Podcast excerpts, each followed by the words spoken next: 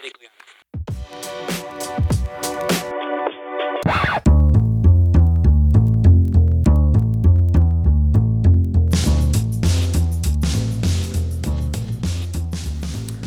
Hello and welcome to a new episode of Impressions of America.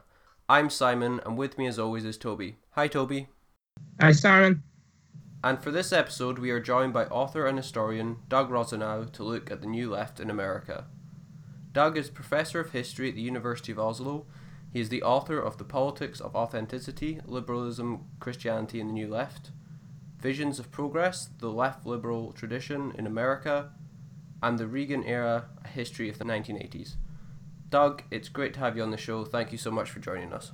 Well, you're most welcome, and uh, thanks for having me. It's great to talk with you. Um, first question, Doug. Um, could you set the scene by giving our audience an introduction to the New Left and that time period in general?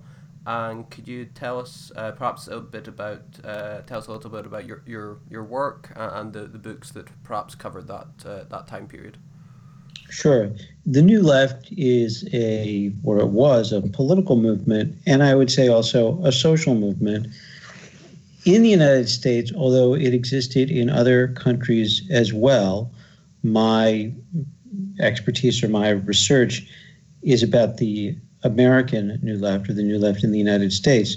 Although it was a, a, kind of international or transnational movement as well, it was very closely associated with the era of the 1960s and basically was the main expression of political radicalism, the political left on the part of uh, highly educated, university educated, mostly white uh, young Americans.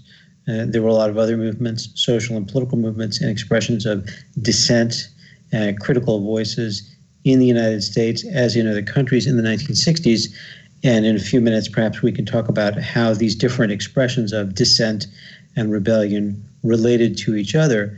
But the New Left was basically uh, a, a catch all term for the appearance of a new, uh, very radical movement, highly critical of the United States within the United States itself, and specifically among white university educated Americans at that time.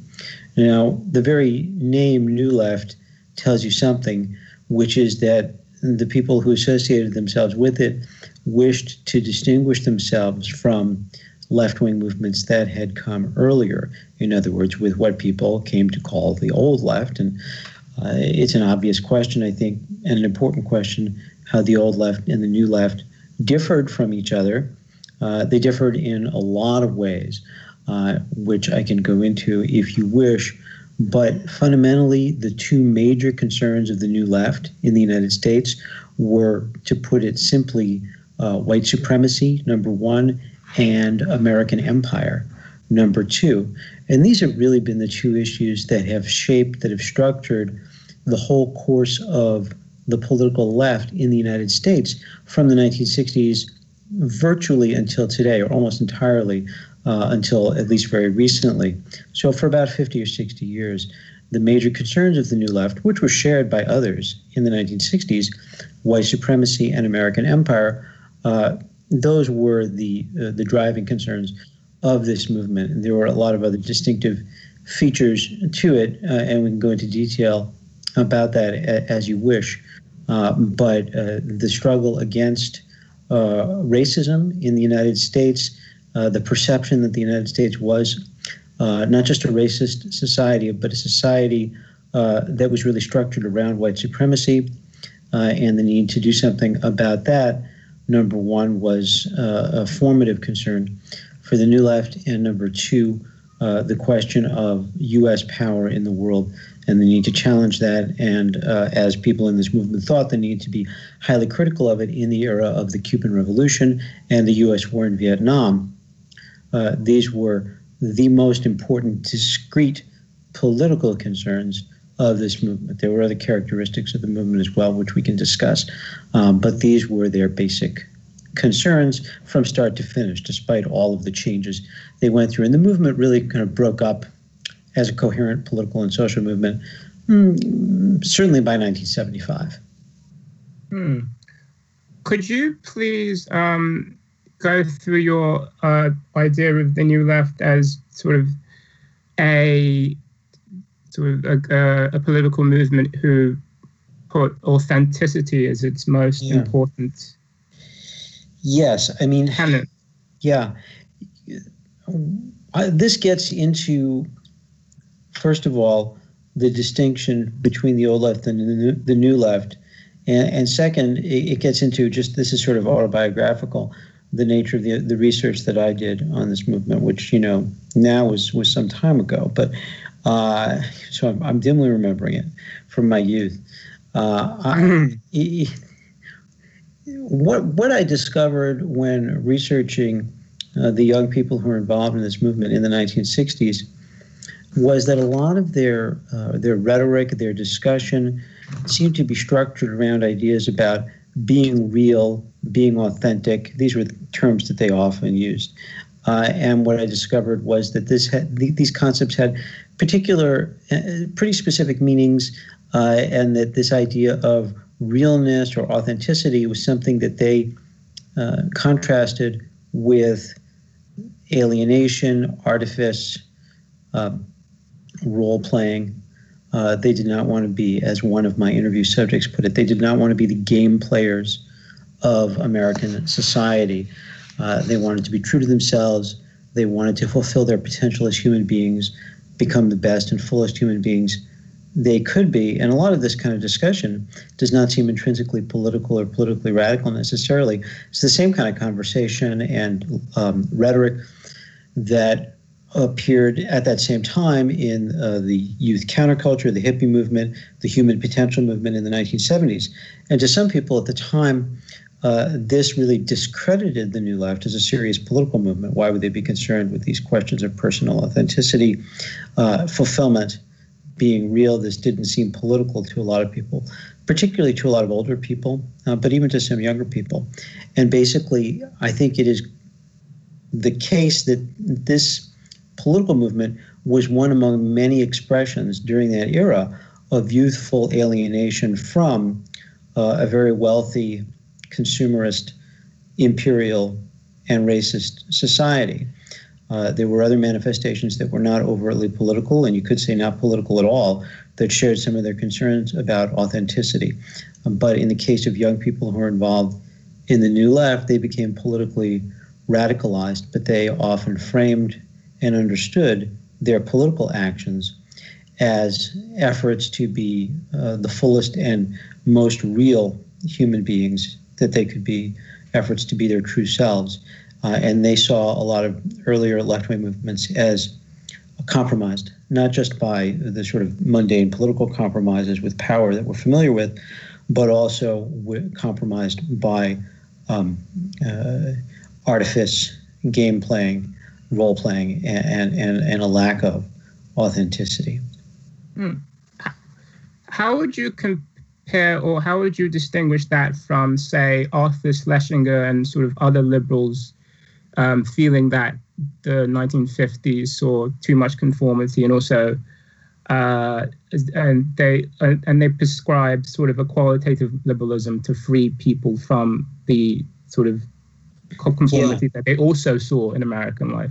Yeah, that's a really good connection. And uh, I think that in retrospect, it seems almost as if the things that Schlesinger and others were talking about, the society of conformity, conformity in the 1950s, and Schlesinger really uh, was very explicit in offering what he thought was a kind of existentialist liberalism. And what I'm talking what I'm talking about is a kind of existentialist radicalism. uh, Okay. that because you also see this in in um, obviously Kenneth Galbraith was an economist, but he also looked at the culture and, and saw you know a need for some sort of like existential uplift. right. But y- but you distinguish it as being radical as opposed to Right. That that's right. I mean, in retrospect, I mean, if you look at it up close, people in the New Left hated people like uh, Schlesinger and Galbraith, right? Because they saw them as cold warriors, as people who had um, who were, you know, uh, intellectual uh, foot soldiers for American empire. And corporate liberalism, as the New Left called it, corporate liberalism was a term the New Left invented. Uh, to to describe how uh, morally bankrupt they, they saw uh, establishment liberalism uh, mm. as you know being. But the fact is, in, if you take the view from 30,000 feet, it, it, seems as if the kind of qualitative liberalism that Galbraith and Schlesinger were talking about was kind of a, a kind of a, almost like a gateway drug, you know, the hard stuff that the New Left was offering. Basically, you know, people who are, I don't know if your listeners all will understand what qualitative liberalism was, the mm-hmm. idea voiced by a lot of social critics in the 1950s that in a society that had become you know, basically pretty wealthy. The United States in the 1950s and 60s was the wealthiest, most powerful society the world had ever seen. Now, there were still plenty of people who were poor in the United States, and there were people who were not poor but really didn't have very much. Um, nonetheless, it was still the wealthiest society ever, and the uh, the industrial working class in the United States enjoyed a higher standard of living and more affluence than their counterparts ever had in any other society. Uh, so there were some uh, political liberals in the 50s, uh, like the people you name, who said, you know, we need to try to go beyond just um, giving people more stuff. Mm-hmm. You know, the new frontier, as they might have said, because they were all yeah. This is a post uh, scarcity critique that both post scarcity exactly. Yeah, yeah. People like this said we have to. Our new agenda has to be bringing people meaningful life, maybe meaningful leisure, uh, not mm-hmm. just more and more stuff. Now, the, the young radicals in the New Left, they believe that too, and, and their form of radicalism was very much a post scarcity radicalism. They thought American society had moved beyond the challenge of scarcity. Uh, and but they, they went much further. They said the society that's creating all of this stuff, uh, consumer goods and consumer needs, um, that society is crap. Um, I mean, to put it, sorry, crudely, and we need to scrap it you know, you know, people in the New Left didn't say this right away in the early '60s, but by the late '60s, they were saying this quite commonly.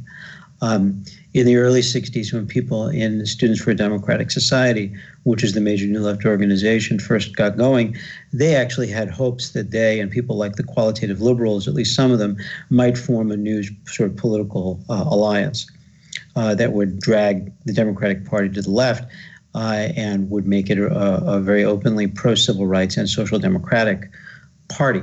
So um, they had that kind of what they called a realignment strategy, and they still had the kind of um, economically oriented social democratic uh, vision that was consistent with the older uh, left, the previous left of the 1930s, 40s, and 50s.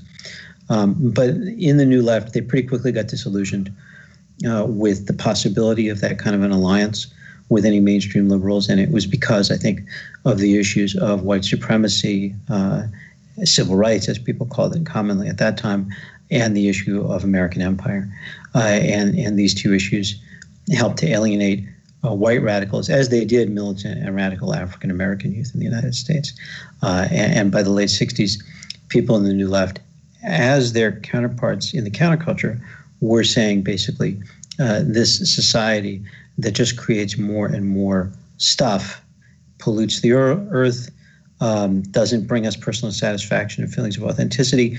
We need to go in a wholly new direction. We need to make a really sharp break. It's interesting that you say that they disagreed with the uh, the traditional left or, or the or more tra- traditional liberals on the point of civil rights. Don't you think that the new left was with the sort of the liberals on sort of the early civil rights stuff, the, the stuff in the 1950s, and then the Lyndon Johnson legislation?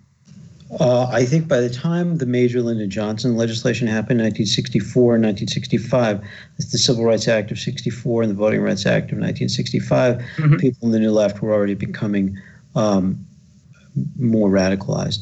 They were at that very time shifting to the left and, and it, this was partly because they sympathized with people in the black movement, uh, like the Mississippi Freedom Democratic Party, who thought that this was not enough, um, mm-hmm.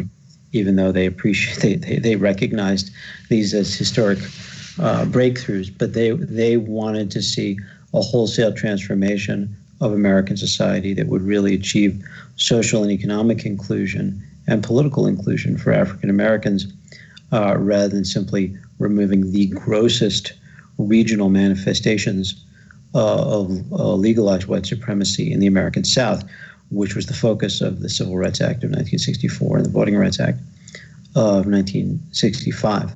Uh, I certainly think that people in the New Left, as in the Black movement, welcomed uh, this legislation, but by that time they were already shifting uh, to the left. I say that they were post-scarcity radicals, and they were, but they understood that there were sectors of American society that remained deprived and underprivileged, most of all um, African Americans, people of color more generally, but most of all African Americans. And they didn't think the, the legislation of the mid 60s was going to address uh, the anything like the full scope uh, of white supremacy as it existed in the United States. How far did you do you think this sort of grew out of a particular attachment that the New Left had to African American culture as an authentic culture? Well, that's um, a very good question. I think that politically, uh, white people in the New Left uh, took a lot of their cues from the black movement, especially in the first half of the 1960s.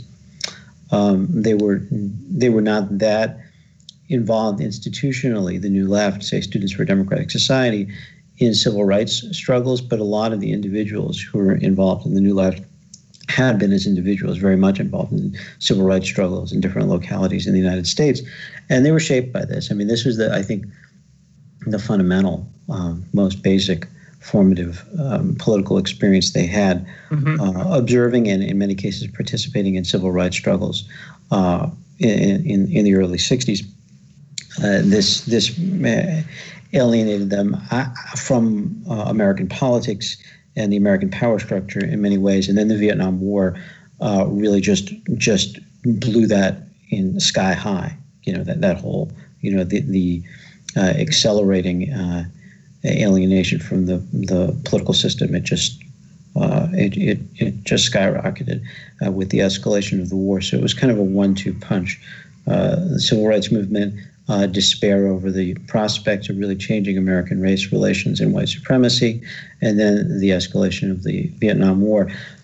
To, to refer to your to get to your question about uh, whether white people perceived African American culture as particularly authentic, I, I, I don't know. You know that that has been a tendency in white American culture for a long time. Mm. Uh, and the white youth uh, of the baby boom generation were certainly um, involved in that culturally. Whether this specifically is what laid the groundwork for uh, young white radicals' um, interest in uh, the African American movement and the way that they look to the African American movement in some ways for their their cues, uh, I'm not so sure about that but um, but certainly there was a, a, strong feeling among New Left radicals that people involved in the youth wing of the Black movement, like the Student Nonviolent Coordinating Committee, were exemplars of personal authenticity, involved in politics and manifesting itself in politics, personal commitment uh, that seemed pure. Uh, and this uh, took on its most distinct uh, and clearest embodiment in the political method of direct action, uh, which was associated with the phrase "putting your body on the line." Uh, the the whole direct action tradition was extremely important for the New Left. Right. So, is this the idea that um, sort of white liberals were not putting their body on the line like the well, African sure. Americans? Uh, no doubt, but not just white liberals. I mean, lots. Uh, of, I mean, you, you should understand. Oh, that, was, it, was this kind of thing sort of staying out of the fray pervasive in uh, all of American culture in the new left? I, I think there was a the people in the new left believed that liberals certainly were were uh, manipulators who wanted power and uh, not rulers of society, not people who were taking personal risk to try to change society. That's not how they understood liberalism at mm-hmm. all at that time. Uh, but also, I think that people in the new left thought that the members of the old left, the labor and communist based left of the 1930s and 40s, uh, had they didn't see them as having been um, uh, exemplars of um, d- direct action. They saw them as too involved with bureaucratic systems of control. And you should understand that this was all a caricature. right? Because of course the the labor movement of the 30s and 40s was in many cases highly militant. And, and you know, militant labor action is a form of direct action, mm-hmm. uh, often at the point of production. Uh, but nonetheless, the direct action tradition that animated the New Left came from a different place, and and it took on a different aspect. And the, the alternative source uh, of the direct action tradition that really inspired uh, 60s radicals was uh, radical nonviolence, militant pacifism, uh, which started in the United States really during the World War I era. And it was that alternative uh, genealogy that ended up moving through uh, nonviolence, uh, moving through uh, the civil rights movement and, and anti-nuclear protest in the 1950s and early 60s, ended up having a very strong impact. You can on the new left in the 60s, you can you can see this impact clearly if you make a comparison to other countries.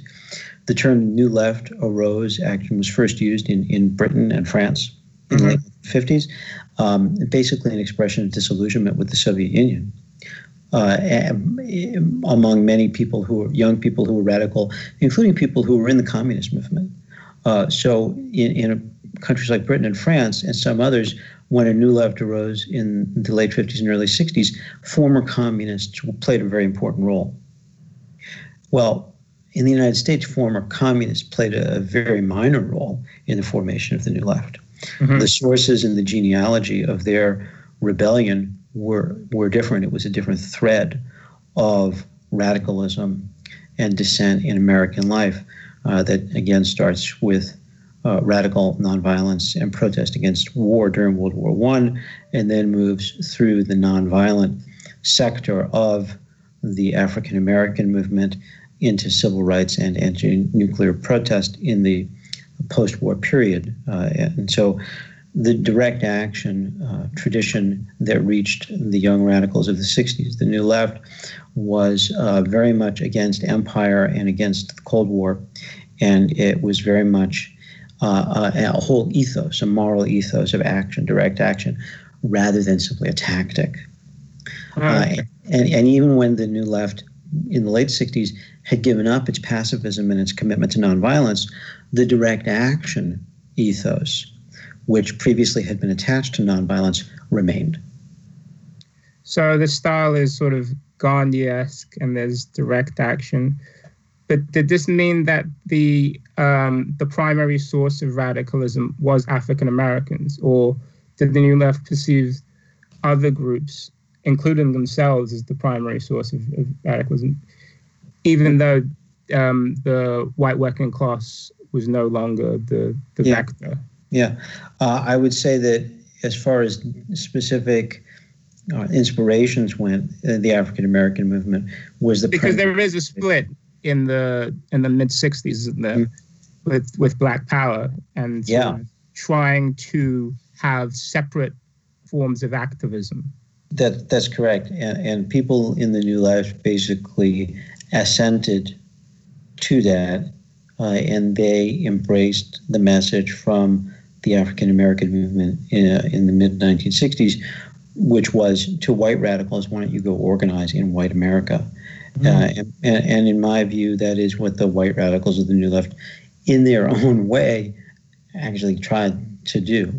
Uh, it didn't necessarily look the way some people might have thought it would look, but that's what they did. They focused on university communities, uh, on um, white university educated youth, not just uh, college students, but people who had uh, who were recent college graduates, especially by the late 60s and early 70s, uh, and, and, took root in local communities often uh, attached to major universities and university towns around the United States. So they, they basically did organize in their own social constituency, which was you know, consistent with the Black Power idea, which is that you know black activists should active uh, should should organize African Americans, whites should organize whites.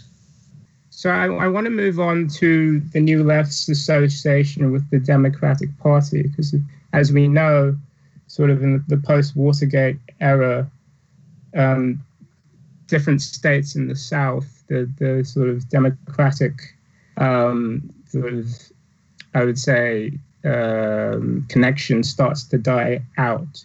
So could you just do, do you feel that the new left played a role in the alienation from the Democratic Party by uh, people in the South? Uh, I, I, no, I wouldn't say that really. I mean, the New Left did have a presence in the South, although it wasn't its strongest region, but it was present. Because the, the, New Left did have uh, sort of, I mean, because they have a critique of American society, and they did have some impact on, I say, I would say, the uh, image of the McGovern campaign, right? In well, uh, I make a couple of points briefly. I understand what you're saying, mm. but the the main um, the main factors that alienated the white Southern Democratic Party after mid uh, after 1965 were actually the Civil Rights Act of 1964 and the Voting Rights Act of 1965. Ah, okay, you know, yeah. It's I, I get you famous quotation from Lyndon Johnson with the Voting Rights Act. You know, we've given away the South for a generation. Turned out to be multiple generations. everybody uh, concurs that he was exactly right in his mm-hmm. prediction. So the white South didn't need the new left to alienate them from the Democratic Party. Um, now, about the McGovern campaign, that's really interesting. Uh, that, of course, was 1972, and there are some people who who define the New Left broadly enough that it can include the sort of anti-imperial, anti-war liberals who supported George McGovern mm-hmm. in 1972. And of course, there is a continuum. Uh, and I definitely think that the 1970s started to see some rapprochement between some people in the New Left and some people who were liberal Democrats in the later years of the U.S. war in Vietnam. Mm-hmm. Fundamentally, uh, I don't see the McGovern campaign as part of the New Left, though. So that is that is interesting the, because I mean, in your in your book there is uh, sort of a section where you have okay some people in the New Left do sort of get you know there's a few getting clean for Gene McCarthy. But right. I feel like they they dodged the '68 election purposely mm. because they felt alienated from the political process. Yeah. But it, as an I've always felt, or it's always been, in, I think maybe in the, the popular mind that the McGovern campaign was linked to the New Left in so, in some ways. Well, you know, there have been a number of different critiques of the McGovern campaign, and one mm-hmm. is that they were um, too uh, attuned to what people now call identity politics. Mm-hmm. That they this, this was actually kind of the initial critique of them that was powerful within the Democratic Party that they had thrown over the old city bosses and, and Democratic Party machines and some of the white labor people uh, and replaced them with um, African American and feminist activists. Uh, exactly. Who, yeah. Yeah. Turned out you know, didn't have a, shift from the George Meany types to yeah. the yeah Jesse Jackson and Shirley Chisholm. Yeah. Yeah, yeah, exactly. Yeah. Yeah, uh, that that's that's a little different from saying that they were part of the New Left, which some people have already have also said. I, I think that there was a difference between 1968 and 72, and that was obviously four years of Richard Nixon as president, four more years of the U.S. war in Vietnam. So there were some people who I think were in the New Left who were more ready to support uh, especially an anti-war candidate like McGovern in 72, who also expressed some, some uh, support for certain social democratic measures like guaranteed income. Um, but uh, I think what was happening by 72, this was sort of the last stage of the New Left's existence as, mm-hmm. a, as a coherent movement. And basically, it was fragmenting, and there were different um, pieces of the movement that were going in different directions. Uh, some people were very involved in, in organizing in factories as part of what some people called a new communist movement. Some people were um, uh, really just committed to their local communities. Uh, some people had gone underground and had gotten engaged in um, in, in violence. Uh, that was a very small number, but they got a lot of attention. But there were also people who, by '72, were uh, had reconciled themselves to some kind of a pragmatic course within uh, American politics, and that that tendency grew with time. So um, there were there were some people in the New Left who probably supported George McGovern, but uh, you know, uh, to the extent that McGovern really did alienate um, the you know some white Americans from the Democratic Party and from liberalism more than they already were. Mm-hmm. I don't I don't really think it was because um, uh, the new left uh, involvement or you know partial support for for his campaign if that existed. I think it was a continuation of the alienation that was um, driven by the liberal agenda itself uh, as that had manifested uh, starting in the mid 60s. So you, you don't sort of buy into the theory of the sort of, you know, the, the, the uh, urban flight and, uh, you know, weathermen, you know, things that are captured in, I think, a lot of uh, scare stories and sort of political campaigns by people like Nixon and uh, Reagan, you know, the idea of a silent majority against this sort of, uh, I don't know, the, the new left uh, radicalism potentially. Yeah. Well, of course, some people might tell you different, but my view is that the the mass support that political figures like Reagan and Nixon got mm-hmm. by the 60s and early 70s uh, was the result of um, widespread white American alienation from Great Society liberalism, mm-hmm. not fear, not fear of new left insurrectionism. Um, you know that that was the stories about the Weathermen, uh, what Nixon called bums blowing up the campuses. Mm. Uh, that was you know red meat for some of their right wing supporters, but I don't think it's what got them into office. I think it was it was um, conflict over uh, actually the liberal agenda that had the far-reaching consequences. You know, to me, the New Left is significant not because it, it, was a movement that had a big impact on American society or had big political consequences.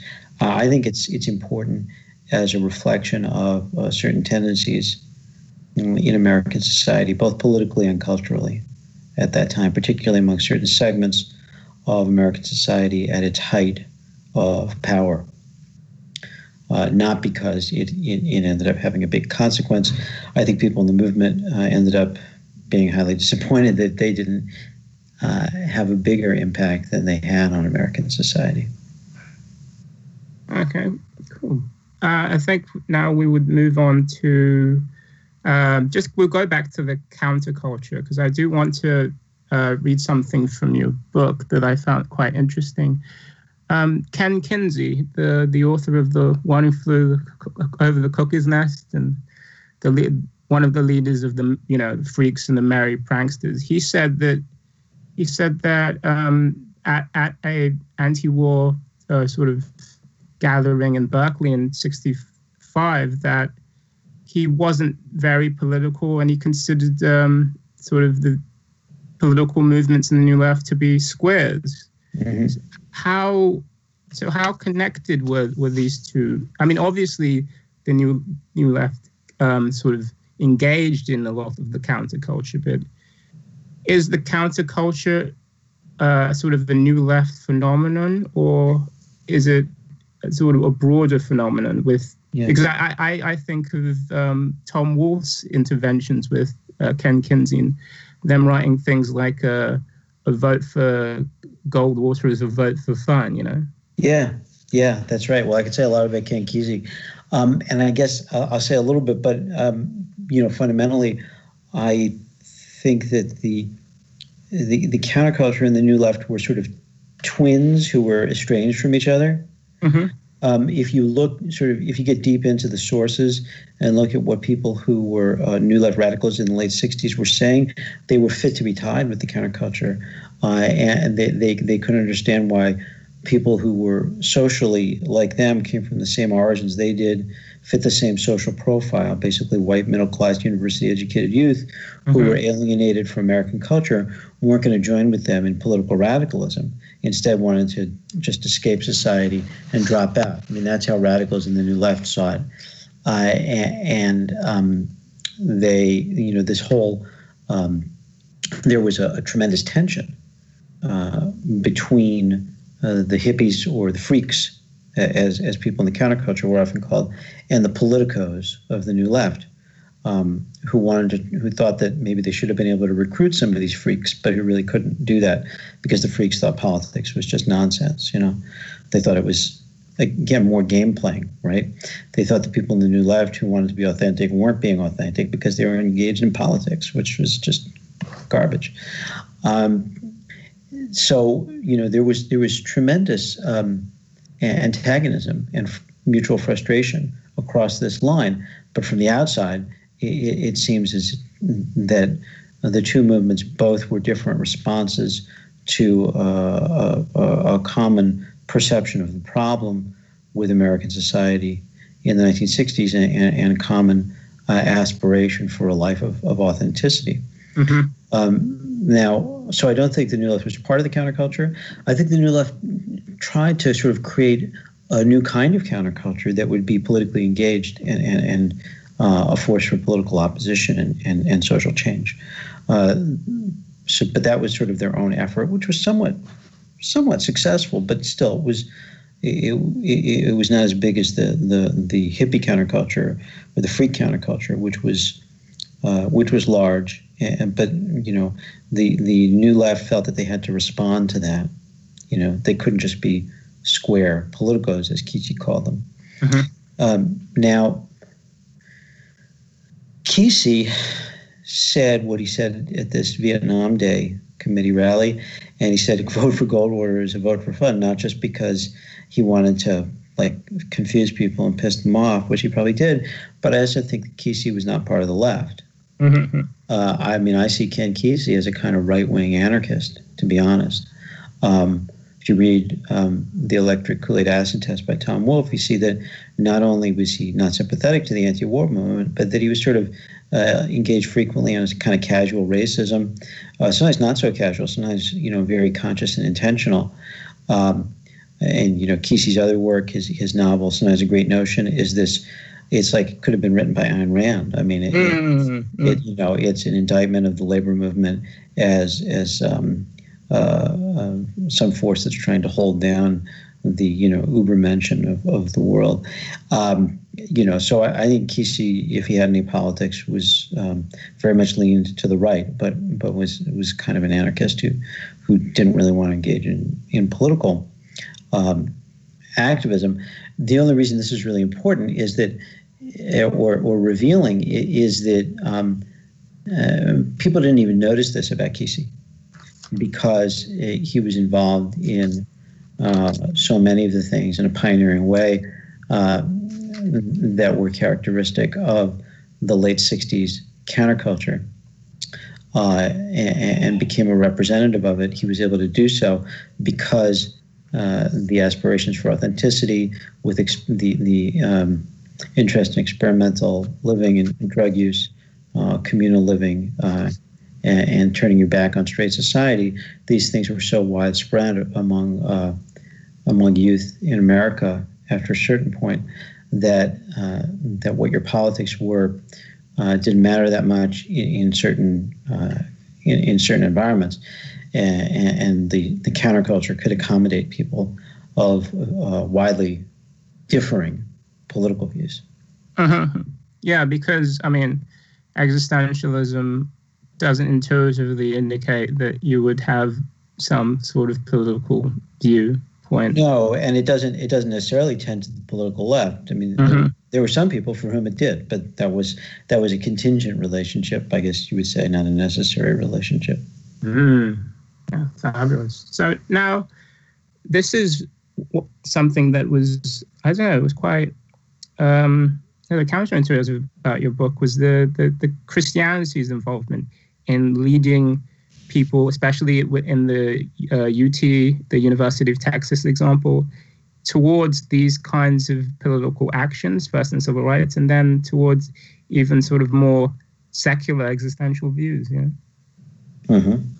Mm-hmm. Yeah. I mean, you know what? This is something that um, some people, I, you know, had some criticism over this, um, and I tried to be careful not to say that this involve this or this these forms of Christianity, uh, Christian existentialism. I, I, wasn't trying to say that they caused the new left, mm-hmm. where it's it's its source. But what I what I found was that because in the book it seems like people like C. Wright Mills could yeah. be replaced with people like Tillich, you know. Yeah, yeah, and Yeah. Bonhoeffer. Yeah, Mhm. um, that's right. I mean, it was an alternative genealogy and, and set of, of not exactly influence influences, but precursors. Um, what what I found was that the whole vocabulary of alienation versus authenticity that I saw the sources from the New Left just saturated with, you know, that vocabulary had been sort of pioneered, worked out, and first imported and, brought to university students um, in in the the realm of uh, Christianity uh, and theological discussion in the 1950s. This was this is what I found through my research, just into one local environment. Uh, I think that based on conversations I've had and reading I've done, that those that genealogy probably could be reproduced in a lot of other places around the United States, but certainly the one place in Austin, Texas, um, that I investigated, which became a major center of youth radicalism in the 60s. So uh, I think it was just I think it's important to to see the the the genealogy and the progression of conversations if you want to understand how what seemed to a lot of Americans like a really strange discourse or conversation Mhm. for political radicals to be having in the in the 1960s, where that might have come from. Yeah, yeah, ex- exactly. Yeah, but could you explain sort of even maybe just a little bit on the theology of um, sort of like people like Tillich, like um, so being real Yeah. was um, finding God or trying to get closer to uh, Christian reading of um, sort of- society. Is it was there a feeling that Americans had left um, their their religion in this Well, period? or- I mean, to, to because a it, it does it does seem like a period of high sort of religious attendance. It was, and it was even more broadly a period of high engagement with questions of religion, Mm. even among people who had lost their faith, you know. Um, and to a lot of people who were more traditional Christian believers, the whole conversation around Christian existentialism, whether you were talking about Paul Tillich or, or uh, John A.T. Robinson, who wrote a book in the early 60s called Honest to God, which was sort of a, a, a very important uh, popularization of a lot of um, sort of uh, cutting edge theological ideas from recent times. Uh, to more traditional or orthodox Christian believers, this seemed like not very religious, kind of, reli- you know, um, religion with God taken out. Uh, and as a matter of fact, in the early 1960s, uh, it was very common for people to talk about the so-called death of God. Right? So, th- so it was a way for people to talk about having ultimate concern. And But what the death of God in the sort of like uh, a Nietzschean vein, the sense that you know people are no longer pulling into religion for you know a sense of uh, meaning in life and, and things like that, or No, I don't. I don't really mean that. It was more in the Ah. sense of, of, of Dietrich Bonhoeffer, who became a hero to several generations of, of political radicals, a Mhm. German theologian who was involved in, in plot to kill Adolf Hitler uh, Oh, yeah, in, the, in the 1940s. Um, and he he offered the idea of a religionless Christianity, and he basically said we've got to learn to get along without relying on God on a day to day basis. But he yeah, I didn't know Bonhoeffer was influential in, in this area. yeah Did we just know him from his you know his adventures in Germany? Yeah, I, I think what I what I found is that he was actually kind of an underground. He was sort sort of like a cult hero uh, on American university campuses in the fifties, uh, and, and maybe even into the '60s. And I don't mean to say that people in the New Left in the '60s were reading Bonhoeffer, although I think some of them, no doubt, had. You know, but uh, I, I, he was just very much uh, expressive of uh, the the conversation about um, human potential, human realization, the importance of intense community, which became you know, a very powerful theme in all of the youth radicalism of the 60s, both political and cultural. The importance of uh, human relationships in small groups as a way of establishing personal authenticity for the individual. Uh, he was very much part of the conversation uh, in the 1950s among university students in the United States uh, in which all those themes uh, were prominent, and, and, and he did always you know carry the association of uh, political rebellion, right, action against the state. Even when people didn't talk about that, if they talked about Bonhoeffer in any way, everybody understood that that association was was there. Fantastic. So, how do you think? Because this, the new left. I mean, it is. It does seem like um, a lot of the things they were saying were very much, you know, sort of against the dominant dominant culture. How do you think they were able to present their ideas uh, sort of to the wider public in in a sort of media sense? Because it, you would think that in the '60s, magazines that were not National Review were things like the Dissent and the New Republic. These were organs or these were media sources that were dominated by liberals. You would think that mm-hmm. a lot of the television stations would have liberals on them. How would the New Left getting their ideas out? in this period? Yeah, that's a good question. And today, I mean, it may be hard for some people to even Im- imagine how they did it without, mm-hmm. you know, um, without Facebook or SMS, right? you know. Um, I mean, people were people were pretty energetic uh, back in the day mm-hmm. about communicating. They spent a lot of time putting together these very closely typed, mimeographed, um, you know, newsletters that they produced. Uh, you know, by the mid '60s, there were underground newspapers uh, produced uh, in and around university campuses all over the United States. Uh, people were very uh, innovative. One way they communicated with each other was to be very often on the move. Uh, the most committed uh, activists of the 60s uh, were itinerant in many cases, and, and, they established their own networks of communication, often with face to face contact, but also by letter writing and, as I say, you know, these do it yourself publications, which were, you know, seat of the pants always. And how were they uh, sort of perceived in the general media? You could probably imagine. no, go on, go on. well, I mean, they were, you know, it didn't matter how clean cut they were. Uh, I think they were generally perceived as, you know, a bunch of long haired men and short haired women. Mm-hmm. And, um, you know, I mean, today, people, some young people, and in fact, some candidates for office in the United States call themselves democratic socialists. And uh, this is amazing to a lot of Americans who are as old as I am and older because in the 60s, for people to say that they were um, uh, socialists, which they started to do at the very end of the 60s. Mm. More people were saying they were socialists in, in the 60s in, within the, the New Left and you know in the 50s and things like that, right? Yeah, it, but really not till the late 60s. People start to, to talk about that a lot mm. because of the inhibition against doing so. It was so powerful um, in Cold War America, you know. Uh, so, uh, but, but anytime anybody heard that somebody was left, left wing radical in the 60s, it really wasn't that long after the McCarthy period and the Red Scare.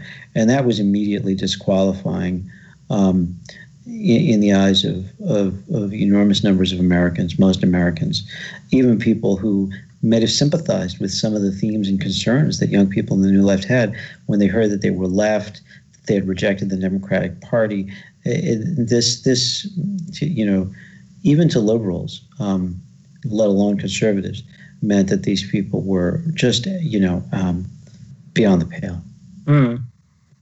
So, and you mentioned something interesting that the people are now referring to themselves as uh, sort of social democrats.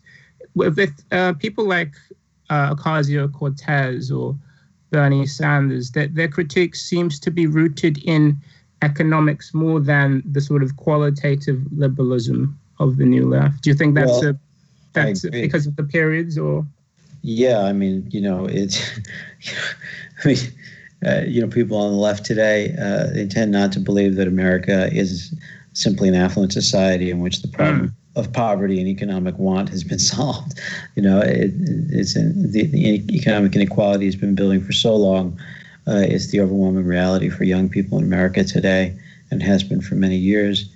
And uh, that's why people like Sanders and Ocasio Cortez um, have such traction. It, it's not really very complicated. Mm, exactly. A lot of young people in America seem um, just relieved and and and gratified that at least somebody is talking about the social realities they've been living for uh, for many years now. Uh, so the economism of the Sanders version of democratic socialism not only is very much distinct. Well, it's it's it, it's it's distinct from other tendencies um, on the political left now um, because I think it is um, it is as you say a kind of class first um, version of left politics, but uh, it, it's different from the new left in the 60s. Sanders got his start in the late 60s, early 70s. But, you know, at that time, he was kind of an eccentric outlier within the What do you mean? Well, within the, the, the, the new left, most of them did, were not peddling democratic socialism uh, of an economistic variety. Mm-hmm. Um, to the contrary, that was, the, he, you know, Sanders was something of a throwback to the old left. Uh, and, and, you know he just had his lonely path that he followed with some success in Vermont. um, you know, and so I think he was tolerated but viewed with some bemusement uh, by others on the left in in, in the seventies. Uh, but but the wheel has turned. Certainly, yeah, and, and like you said, it seems to be a reflection of the just socio-economic realities. Yeah. Yeah. Yeah, but um, but with regards to like the, you do have a chapter towards the end of um, from the politics of authenticity to the politics of identity. Like what what kind of line do you track between these two trace or between these two? Well, I mean, I think that the um, the young people in the '60s and '70s, whether they were white, black, Latino, or something else, people in the feminist movement and the gay movement, they were all concerned with uh, identity, with the fulfillment of authenticity, mm-hmm. uh, and, and, that that is not necessarily um, that does not necessarily equal or lead to the kind of rhetoric of identitarian politics that we might know today, but uh, uh, but that was a kind of um, sequence that that uh, that American politics and, and social critique uh, followed, uh, and and and I think it was a fairly easy passage. Uh, I, uh, what I tried to say in the conclusion of that book, I think, was that um, the the politics of the new life were not necessarily an alternative to the emerging politics of identity identity, but they were in fact one form of what you could call identity politics of one particular social group. The identity politics of uh, white, sort of middle class, um, yeah. college educated people. Yeah. Mm. That, that, that is interesting. So, I mean, you wrote this book uh, sort of in the 90s. And it, it, it's a very, it's a very, I mean, it's a very fascinating book because it's there's a theory there about the new left, and then it's sort of buttressed by a lot of very interesting stories from uh, the the Texas context. And I think in publishing today, this these are the kind of things that people are interested in, that, that kind of uh, nonfiction with a theory. But if you had written it today, um, would you have kept it the same, or would you have changed it in any way with the the world? Because you did say towards the end that it, it didn't seem like there would be a left, uh, a new left, a new new left, you know, coming. And uh, so, how would you, how would the the last twenty years have uh, changed the book, if at all? Yeah, I, yeah, it's a, it's a, really a great question, but I'm not sure I, I have an answer to it. Uh. I, you know, uh, I think what I wrote at the end of the book was that at some point there would be another left movement, but it would not be what people expected because there's always a surprise in store mm-hmm. in, in, future uh, rebellions. And I guess I was right. Could you talk a little bit more on how your viewpoint has changed over the past 20 years with regards to the new left? I, I guess I have mixed feelings. Sometimes I feel like I should have been a little bit harder on them than I was. Mm-hmm. Um, but then on the other hand, um, uh, on Tuesdays and Thursdays. I don't think that way. You know, um, I, I, I, you know, there. When I came along in the '90s, to me, their politics seemed very other. You know, it wasn't really where I had come from. Mm-hmm. And so it's I still still feel that way. It was very much of its time, and, and I think it's important to understand that as part of its time, and not to not to be um, uh, not to expect necessarily to find heroes or inspiration there. I mean, the search for a usable past is always past is always a temptation, but I think it's problematic because you can't just put yourself back in a different time. It was a response to specific circumstances.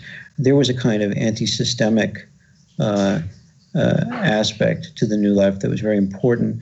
They were against the entire political system, whereas today there were reasons for that. You know, and, and today you see the left trying to work inside the electoral system uh, by getting involved in the Democratic Party, engaging in a struggle for power within that party.